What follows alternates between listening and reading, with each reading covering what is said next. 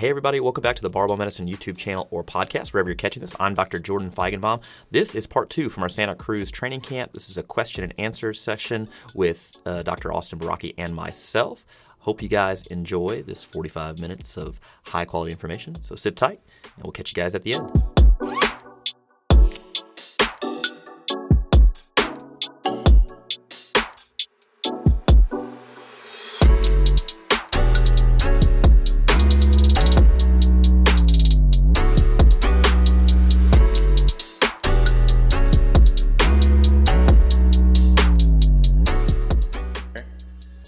So, the question was that she had a history of frozen shoulder. You said five years ago. Yeah.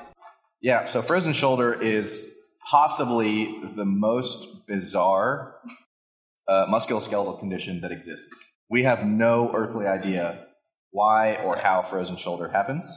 Why it takes so long to get better. How to treat it. We've tried all kinds of crazy shit to treat frozen shoulder. Doesn't seem to help. Uh, we just know that most people over the course of the first anywhere from you know one to three years ultimately end up getting better, as you did.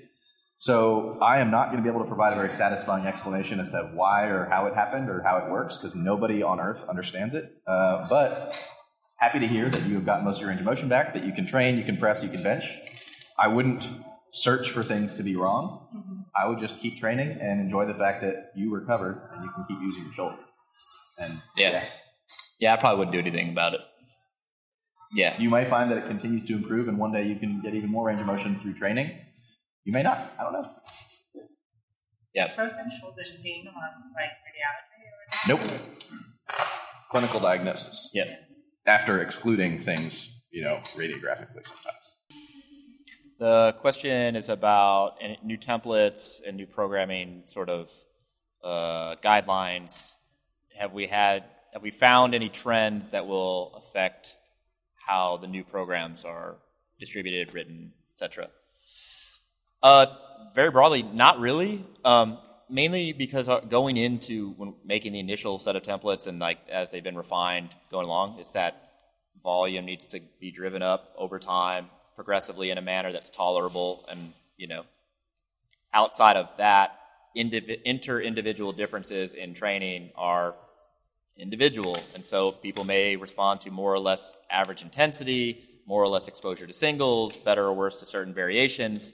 But on the whole, the the biggest sort of thing that I've found uh, through analyzing this stuff is that when I ramp the volume up stepwise versus going from like periods of pretty low volume to just here you go blast, people do better with the gradual ramp, and that I mean that's what you would expect just based on what we know about you know the recovery response and stuff like that.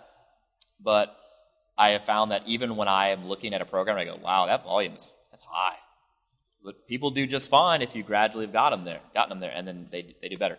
Uh, the only new thing that, that is really kind of I've I now believe uh, is that the lower end of the intensity ranges that's useful that are useful for driving strength is you know in that 70 percent, maybe even a little lower, 67, 70 percent. Which had you asked me this five years ago, I would have said 75, 70, you know, closer to 80. But now I'm lower, and I program that as such. So before, where I would be heavily reliant on sets at RPE eight, I'm totally fine with starting at seven, for instance, and doing four sets of six at RPE seven. And people are like, "What's only RPE seven, man?" I'm like, "Yeah, it's like seventy percent, seventy-one percent." You know, and they're like, "But is, is that enough?" I'm like, "Yeah, dude, it'll be fine." So, um, as far as special populations, that was kind of the last aspect. That's going to be the biggest troll template. It's going to be the women's template. It's just going to be the dude's template with a different name on it. Um, well, you know, if anything, our expectation would be that a, that women who exhibit traditional, traditionally feminine traits, right? So we're talking more narrow shoulders, less lean body mass, wider hips, uh, less ability to recruit motor units uh, quickly, right? So they have lower vertical jumps. So the non-athletic female, but lower on the athletic spectrum, would require more training, more more training to get uh, a given outcome. a, a given improvement in strength. Or so the women's template, for instance, is likely to have more volume at a slightly higher average intensity, but nothing like crazy. Interestingly, the old if we made an older person template, it would look the same, which is uh, you know interesting. How Yeah. Old is it? Yeah, it's a great question. Well, so when we were we were talking about this on our Not podcast, 35. no, no, it's The not. question is, how old is old? So Being male or female? right, so I had uh, I have it on good authority. The person himself is 26 year old male who was on old man Texas method because that's what you do. You know, you're just not a young. You're not young anymore. You gotta you know, recover or not train enough. You know, so that's the that's the risk. The old is a biological thing. It's not a chronological thing. I mean, even defining what is elderly in the medical literature is a problem, and people go back and forth on this all the time, and they seem to have settled around 65 and say, yeah, we'll call this. If you're, if you're 66, you're old, and if you're 65, you're not. But this is more of a biological sort of thing. So the biological processes involved in aging that affect training outcomes specifically would be blood flow, right?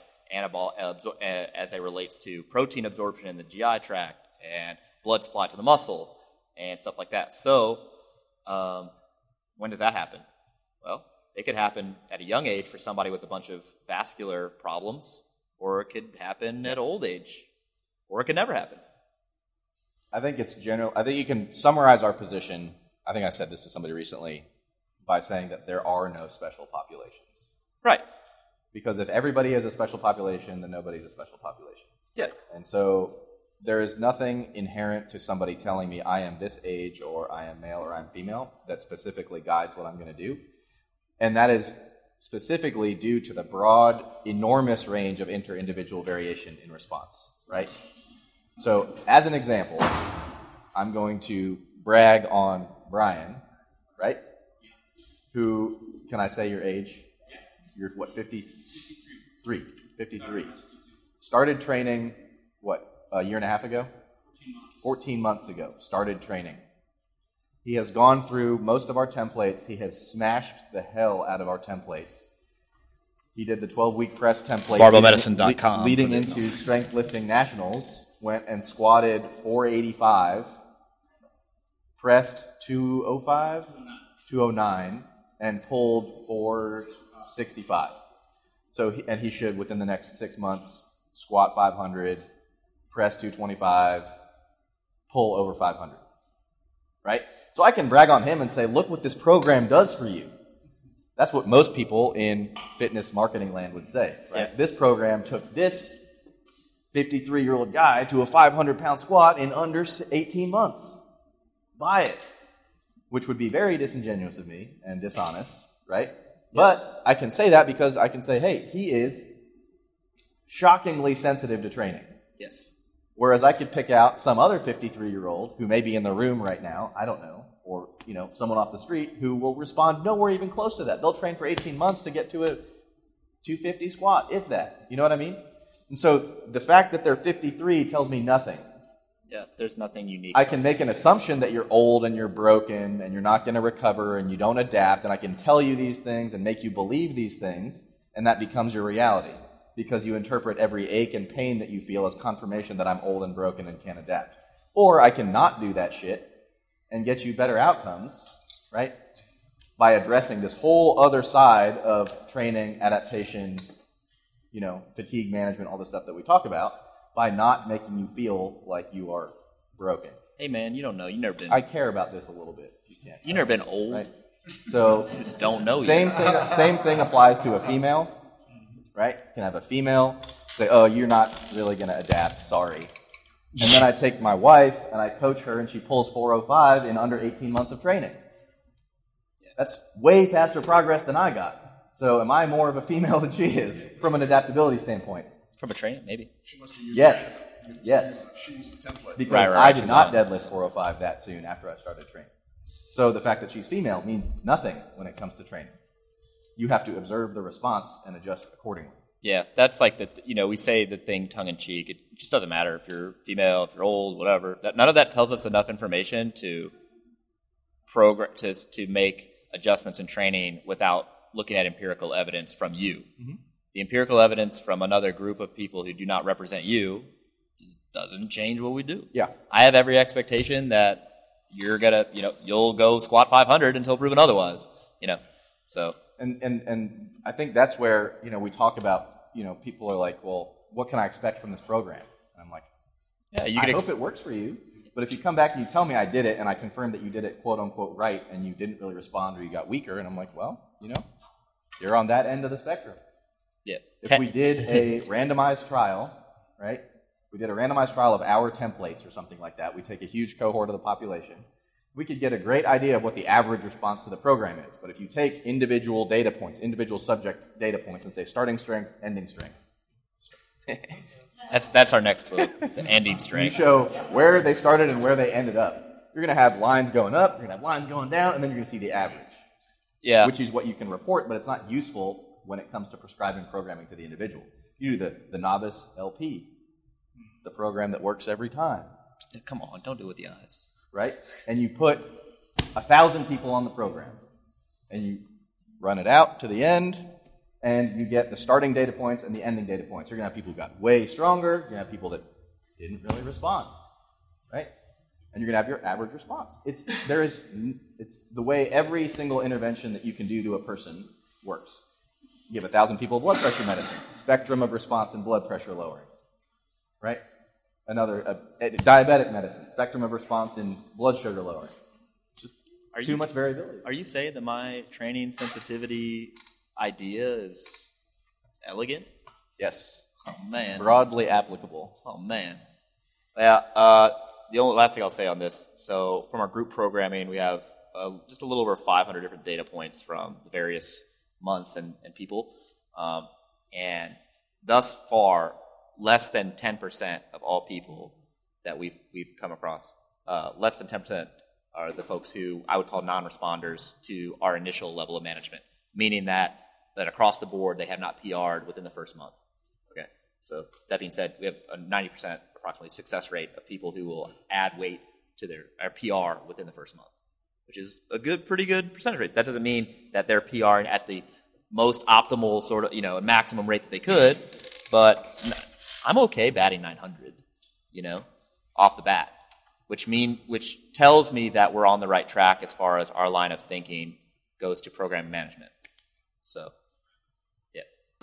Yeah, so the question is how important is protein variety under the assumption that you're getting all of your a high amount of protein in?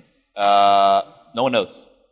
Uh, I can't tell you that any data that any, any data is suggesting that people eat a higher variety of high quality protein do better than those who eat no variety of high quality protein. I can tell you that on average, people with the highest amount of essential amino acid intake per day tend to have the highest amount of lean body mass, but as far as does the variety matter? Mm-mm. My only caveat with recommending whey for like eat this is it only protein source is that some folks will uh, uh, with whey protein concentrate in, in particular have an abnormal response cholesterol wise. Yeah, well, my cons- my my uh, I have no concerns with someone eating nearly the same thing on a daily basis, provided that they're healthy based on any metric that we can track, which would be weight, waist, body composition. Uh, is their lipid panel normal? They don't have any problems with uh, their blood sugar. Uh, all that stuff being equal, I don't care. The question is, should you do prehab, and why do people do it? Austin, I will ask you the first part. Should you do prehab? Uh, no. No. Good. Can I explain why? Yeah, sure. So when you're going to do the prehab exercises under the guise that they are fixing some structural thing that is then predisposing you to injury, that does not appear to be a significant risk here for injury. So the ways to reduce the risk of injury, because we can't prevent them, we can reduce the risk of them, is manage training fatigue, i.e. reducing or managing the session RPE. So not all of your sessions are at 10, at 10, at 10, right? And man- paying attention to how much training you're doing so that we don't do something stupid with your acute on chronic workload ratio. That's how you reduce the risk for injuries. So, and then uh, just strengthening the athlete, general strength, uh, is another thing that we can do to reduce the risk for injury. So, to the extent that prehab things work, it works by way of making you stronger. If it's not making you stronger, then it's a waste of time. Which I would argue that most of the exercises that are advertised as prehab exercises are wastes of time when it comes to getting you stronger anyway, compared to more useful ways of getting somebody strong. Yep. Uh, so as far as why do people do them, they are fashionable, right? I mean, you're and you have a big social learning aspect to this, right? People who you hold in high regard, or high esteem, or you value what they have to say, do this stuff, or at least say they do it on social media, so they can make that extra two hundred dollars a month. It seems worth selling their soul. Um, there's no good reason otherwise than somebody told you to do it who you hold in high regard. And it's bullshit. It's harmful, right? Because if you don't do it, and this person told you that you got you got to do it if you want to, you know, not get injured. Well, what do they just do to you? They just noceboed you. Are they your friend? Why don't you just give them the money directly to not send you the message, right? Let's start a GoFundMe so that these kids don't have to sell jigsaw massagers Yeah. on Instagram. Because the default message coming from these people is that you are broken, You're broken.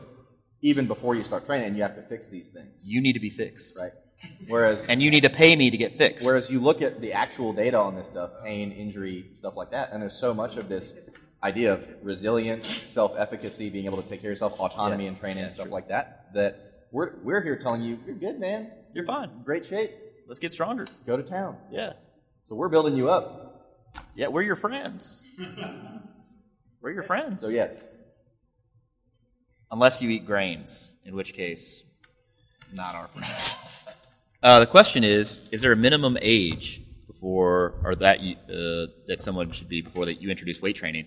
Uh, no, not necessarily. The answer is it depends on again biology, right? So we use Tanner stages. That's eh, but that's not evidence based. That's based in like Russian sports science and uh, other and China's sports science, based on what they did with their athletic universities and selecting their athletes. So what they would do is once you were a certain Tanner stage, which is basically a stage of development that occurs, there's five of them. Once you're a certain Tanner stage, you were able to participate in sports, right? As far as us, what do we know about the risks of weight training in kids, children? The Low. Low. The biggest risk is dropping a dumbbell or a weight on your foot.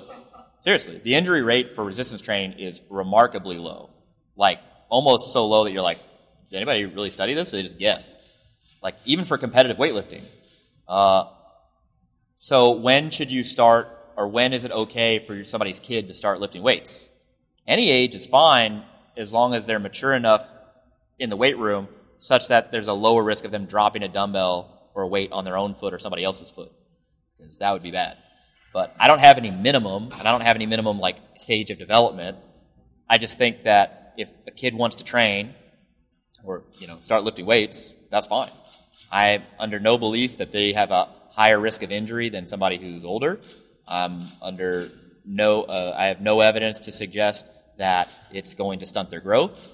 I have no evidence to suggest it's going to lead to bad outcomes down the line, other than participation in a wide variety of sports and different movement patterns and different skills at a young age is likely to set them up for success in athletics and other recreational pursuits that are physical in nature. and there is evidence that strength training reduces their injury risk when it comes to playing those. Yeah, just over yeah, overall in general. So how young is too young? It depends on the maturity of the kid. yeah maturity of the kid. Yeah, maybe I should ask. Ask. So the, Grazel. quest, the question had to do with our UpToDate article, and if we've seen any data to you know know about maybe access data, if it's been how much it's been read or anything like that. Yeah, we don't know. They, they, I'm sure they have like view data or something. I don't know how much that reflects it being read and internalized. How many hits are we getting? Yeah, yeah. yeah. So I don't know. I'll ask John. Okay. Yeah, we'll ask. That's good. That's good. Cool. Yeah. So Thanks, that the idea is that we are probably going to end up taking that stuff and then expanding it out. Book barbell medicine book. Basically, because it hasn't been addressed. You know, the topics in that article had to do with resistance training in this condition, this condition, this condition, this, condition. and then, you know, we're the have seemingly become the people that people go to when they're like, "Hey, I have this condition. Can I train?" Yeah. To which the answer is usually yes. But Two. What's the, okay? we Hold need on. to. What's the weirdest thing that somebody's asked you if they can train with? I'm not good at these questions, man. Arnold Ki- Arnold Chiari. Oh, yeah, well, that's was- a hard one. Yeah, I was like, I don't know. Yeah. I have no idea. Arnold Chiari's uh, this It's a particular type. brainstem malformation. Yeah, like they're lacking, a bra- and there's a risk of them herniating their brain through the opening by which the brain becomes a spinal cord. Yeah. And this guy was like, "Yeah, can my sister train?" And I was like, mm, Yes, I have nothing to base this on. So that's that's the "I hope so." I mean, you know, Yeah. yeah, universally yes. If you have ever thought about playing like recreational soccer or like adult league, like beer league kickball, then you're at an infinitely higher risk of injury. yes, like the odds of you getting injured from while training, provided that you don't enter training under you know guidance that you should max out every set all the time, grind it out, take it to the limit. Otherwise, you're a bad person. odds are you'll probably be fine. But should you enter into that belief system, well, things might be a little different, although still relatively low comparatively. For sure, of course not. Every nobody nobody skips on the. Excuse me, can I eat more protein instead of less carbs? Uh, so uh, the question is, if you are, have undereaten throughout the day and you're going to make it up at one more meal, is there any? Should you eat the same amount of protein that you've been prescribed, or should you eat less protein uh, and ramp up the other macros while keeping in mind that you're going to hit enough to generate a muscle protein synthesis response? My default answer is just hit the macros. And the reason why is that it'd be very difficult for me to tell you that there would be a significant difference in eating less protein but more carbs and fat or vice versa. It's just not, it's not going to matter. In fact, I'd make the argument that the most important thing is the calories, first and foremost. And then as a secondary concern would be, well, how are those divvied up? But since we're talking about a large meal that ultimately is going to bring you to your calorie goal, caloric goal, that I'm not worried about this meal being like devoid of protein or ability to generate a muscle protein synthesis response. A meal that's high enough in calories, unless it's pure, pure fat, is likely to generate a muscle protein synthesis response, even in the absence of protein, uh, provided you're not completely fasted, which you're not because you've eaten earlier today. So, my response in an acute setting would be just you know hit the macros. If you're off by you know 20 grams less of protein and you add that to your carbs and the calories work out the same, that I'm fine with it. You know, but for one day, one meal, I don't think it matters enough to worry about outside of calories. Make sense? Just in the same way, I don't think that matters if you eat three times a day or five times a day for muscle protein synthesis concerns. I think the more important thing is do you hit your calorie goal on average each day over the course of a week or two weeks? Um, so people are like, well, five five times a day is better because it's more. Like, I mean, okay, We don't really prove have it. the evidence for that. Yeah, we don't have we don't have evidence that whey protein works. I mean, truthfully, if you really want to like like if you want to hold everything to the same standard that people want to, you know, uh, that people like people want to claim on certain, you know, science, like interventions, there's no long-term data suggesting that whey protein, you know, increases people's lean body mass when they resistance train because no one's ever studied that long term. I mean, haven't, you know. No one said, yeah, let's do it for five years. We have people who lift weights regularly and people who, you know, uh, take protein and other people who don't. We don't have any data showing that they have more lean body mass or they got stronger in that amount of time frame. We have it at three months, but you're like, yeah, you could easily say, well, that's three months. What does it matter? I'm like, yeah, that's fair. That means I do think that whey protein can be useful in certain cases. So I just want to know what you're going to eat tonight. Yeah, it can be epic. same. Yeah, right, right, right. right. All right. Uh, you would go to Teresa. I have seen. Okay, so the question is uh, thoughts on ketogenic diet and strength training. I have seen people who are who've previously been very strong be, continue to be relatively strong whilst on a ketogenic diet. There are a handful of trials assessing athletic performance uh, with a ketogenic diet. One was in gymnasts, one was in taekwondo players, I don't know. taekwondo people, uh, and they basically this is under the uh, the premise that they need to lose weight to make weight for a thing. Or in the gymnast, it was like they lost a little weight and could do the same amount of pull-ups, so they didn't get any weaker. I haven't seen any anecdotally the general response to people when they train and don't and, and eat a ketogenic diet is they don't do as well as they otherwise would. And I say that based on the repeated sort of uh, a question like, "Hey, I've been on a ketogenic diet. I'm not really losing that much weight. I'm eating 200 grams of fat per day. Uh, also, my squat is stuck at you know 190 pounds. I'm a 240 pound guy. What do you recommend I do?" Well, all right. You haven't been in a calorie deficit, but you fail, you've underperformed on the squat relative to our normative data. Normal data says that on a starting strength LP, you should end up in a mid to upper 200 pound squat for three sets of five. So you're underperformed, and it hasn't helped you lose, lose any weight, and it's put you at risk for a lipid problem. People who are already strong, people who are using other things may do fine on a ketogenic diet. You can use it short term for weight loss if you need to, and that makes you helps you comply. But I do not think that there are any unique health benefits to the ketogenic diet outside of maybe diabetics who otherwise can't comply with the diet. I don't think that it's uniquely useful for sporting applications. Evidence to suggest that there is is woefully lacking. And I think that there are significant risks with doing the ketogenic diet. And if it worked as well as all the keto, the, you know, pro keto folks were saying, then we would see better results with it when it's tested. But it's just like everything else. People are probably not going to do very well with it. Some people thrive on it, but Yeah, the other thing is your question was Have you ever seen anybody on keto get strong? To which I would first ask, What is strong? Right? So where's our cutoff?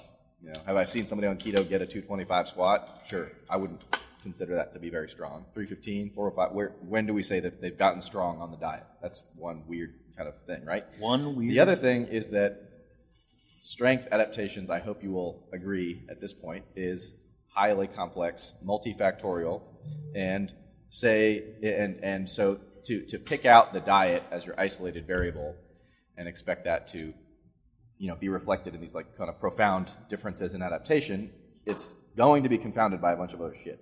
Right? So you could have somebody who is highly training sensitive, super freak athlete, you put him on a keto diet, is he gonna get strong? Could Probably. be Would he get stronger if he wasn't?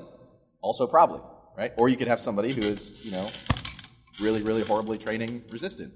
Are they going to do well on a keto diet? Probably not. They probably wouldn't have done well on any They other probably diet. wouldn't have done well anyway, right? So that's the thing: is first what is strong, and then it's confounded by too many other things anyway. Yeah. So I think that if you're trying to give yourself every advantage during training, then we're going to follow our best practices, which are a relatively high protein diet. You're going to have carbohydrates around your workout time. You may use certain supplements that have some proven benefit. Uh, you're going to train using a progressively overloaded fashion. You're not going to try to game the system and do too many weird things that are like haven't substantiated themselves over time. And I think ketogenic kind of falls into that. Yeah. The question is, to my knowledge, uh, can I add enough lean body mass where I'll actually be able to eat more calories than I am now whilst losing weight? Uh, probably not, because so you have a few things working against you, and I, I don't mean to be that guy, but I'll be that guy today. Uh, losing weight means that at whatever body weight you are in the future, you're likely to have a lower TDEE, so total daily energy expenditure, or and or basal mel- metabolic rate, than somebody who didn't have to lose weight but was your same height and body weight. Basically, you're going to be a few hundred calories lower than them because because you had to go from an you know a higher body weight to a lower body weight. So you're going to be 300, 400 calories less than them just to maintain your weight. If you gain a bunch of muscle mass, then your body weight's going to be higher. In, so you, will you be eating more calories than you were to get up to that body weight the first time? Maybe if you surpass that that weight, you know, if you were 220 when you started or 230 when you started, and then you lost a bunch of weight, got down to 200, and then regained a ton of muscle mass, and now you're at 240, you'd probably be eating more calories. But the odds of you going down to 200 then gaining 40 pounds of lean body mass, well, short of any kind of correct. chemistry. A lot of chemistry would be involved there. So that seems unlikely. Uh, if you build a little bit more muscle mass, you might close that gap down. And then also, just the more you train, uh, on average, you, you'll have a little more extra wiggle room with, with your activity level, provided that represents a significant portion of your day. That make sense? no, it totally does. So you, it's it's unlikely that you'll be able to eat significantly more than you are now uh, without tr- starting to gain a little bit of weight, unless your activity also goes that. up. Until until you if you have the same amount of muscle mass as me, your your calories are going to be up. So I would say that you know, I mean, Get if you jacked. get jacked, but that may require periods of time where you're heavier. You know, yeah. So let's let's get let's get you know abs for the summer first, and then we well, and then reassess. You know, um, but the important part is to is, is to kind of figure out what it, what you need for maintenance and be able to main you know comply with that within a given period of time, and then you can adjust. So most folks will be like, ah, I don't want to eat this little, and then they just you know permabulk, and then you end up the waist is forty inches, and you're like, look, man, Well, that's that's the thing that I point out is the article that I wrote for the site uh, a month or two ago on metabolism. Which medicine was that? What? Which medicine was that? Cap. Uh, And dapagliflozin. yeah, it was like I knew there's a flozin in there. Yes, yes. Uh, so it was just a study uh, to summarize, like a like a placebo-controlled weight loss study using a medicine that will result in weight loss, kind of without really the patient having to decrease their usual intake because it makes you pee out sugar. So you pee out energy, you lose weight, and they compared it to a placebo. And they noted that as the time as time went on, their weight plateaued, even though they were still peeing out the same amount of sugar. So they should have still been in an energy deficit. Then they measure their intake, and their intake rose to match the energy deficit because of neurological mechanisms for appetite. So people ended up naturally increasing their intake to match the extra energy expenditure, so their weight plateaued instead of continuing to go down linearly as you would expect. And they, they ended the article with a quote that I really liked, having to do with how basically, uh, like, in order to main, to to achieve kind of like long term weight loss success, people have to uh, use heroic measures basically to be able to maintain that calorie deficit in the face of neurological, physiological mechanisms that are fighting you to make you increase your intake, right? Because your body perceives it as, why are you wasting away, bro? Right? And so the heroic mechanisms that are required to maintain a calorie deficit is why, you know, we see people who lose weight and they gain it back. It's hard to do.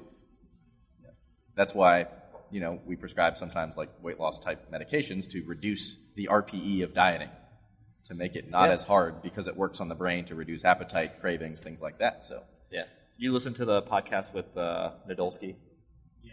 Yeah. That, I mean, the second one and the third one, I think, were really helpful. But anyway, yeah. let's, we'll lose the fat now, get jacked. Strong AF. Uh, I don't- do you want to summarize the question?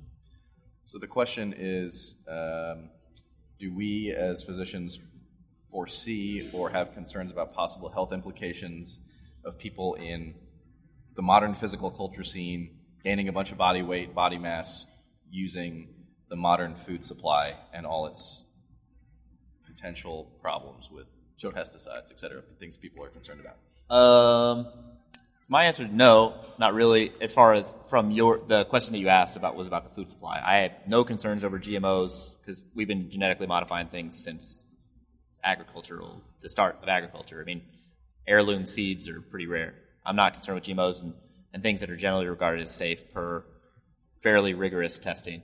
I'm more concerned with the pharmaceutical arms race that is strength sports or sports in general, mainly because it happens under uh, a veil uh, uh, in a, uh, you know in the alleyways and in the in the locker room rather without physician supervision.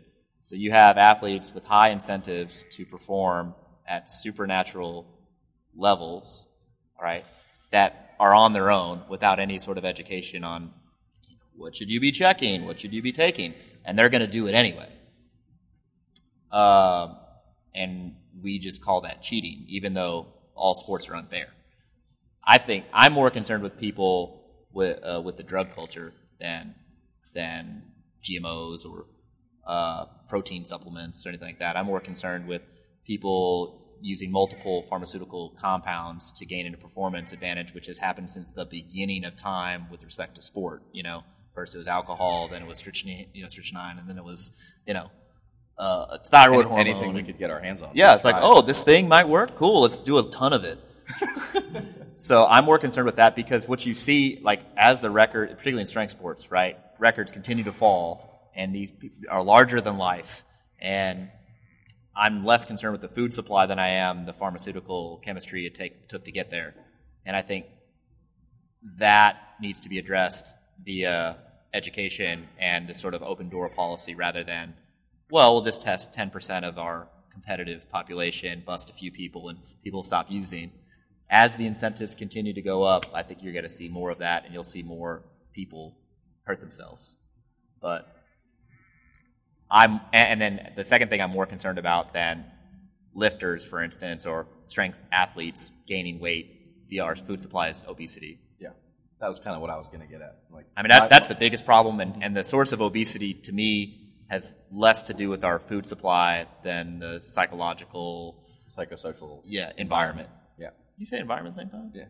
Yeah, my biggest concerns are kind of the, the pandemics that we have now, arguably being obesity and at the other end of the spectrum, frailty, right? So those those are things that we know we can deal with pretty effectively through at least the training and dietary nutrition measures that we recommend.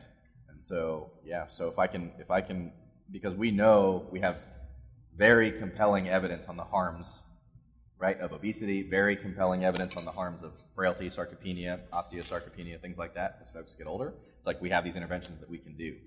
And I can see kind of the, the concern of like, well, are you creating one problem by, by solving another? Uh, but if we, I mean, it, there is not an, a complete absence of data on the things that you mentioned, like the concerns about GMO and stuff like that. And so, based on the evidence we have now, those things are not of huge concern for you know general population consumption or you know aspartame or something like that being a huge problem.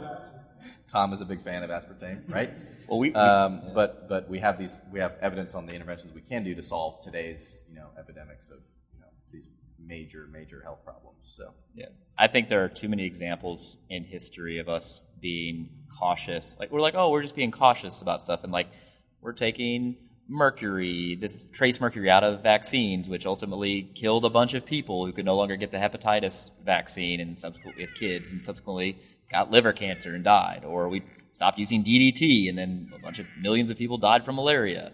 Like even though DDT could have been it's been shown to be safe. So, but we get these general caution, like, eh, I feel bad about this, you know, and that's championed by somebody who's maybe not necessarily super steeped in the research, and then we make bad decisions based on it. So, the, all, well, animal and health, and the animal concerns from what's it, Rachel uh, uh, Carson, yes. Yes, and then potential implicate our, our kids and our animals, and yeah, well, turns out a million people, you know, millions of people then subsequently died from malaria, but yeah, it's fine. We got, you know, should have thought about this. So I, I, I, I think it's, I don't want to be overly cautious about things that may lead to future harm. And my main concerns right now with respect to our diet or the culture that we're in is the Pandora's box that is PED use in sport, and nobody's doing anything about it that's being that's helpful right now, in my opinion. And then obesity. So, and when I say that nobody's doing anything helpful about it, is that we're just yeah we're just going to test it and say it's bad. It's like yeah, well every every year more and more people are using this stuff, and more and more people are going to potentially hurting themselves with this stuff. And what are you doing about it? Because you're, you're the the uh, uh, cost of getting caught is not high enough, obviously. you see the lengths that the Russians went to in Icarus, right? That's all you need to see. People are going to find a way to make this shit happen. Yeah, yeah. Well, because that is the norm now, and well, you don't get a lifetime ban for popping positive. that's true. And maybe you should, or maybe Ilya, you should, Ilya 2020, bro. or maybe you should legalize it. He's gonna he's gonna clean and jerk 250. Yeah, Ilya Ilyin as a vegan is going to clean and jerk 250 kilos in the 105 kilo weight class, or 106, whatever it is now, after popping positive for every Olympics that he's been in. totally. I hope he wins. Yeah, be fun to watch. All right, so thanks for watching. Thanks for listening. Uh, if you guys want to learn how to submit your own questions or submit a form check for us for our YouTube vlogs, you can check out the description below. Subscribe for all the latest content. Hit like if you dug the video. Share it with your friends. We'll catch you guys next time. Thanks.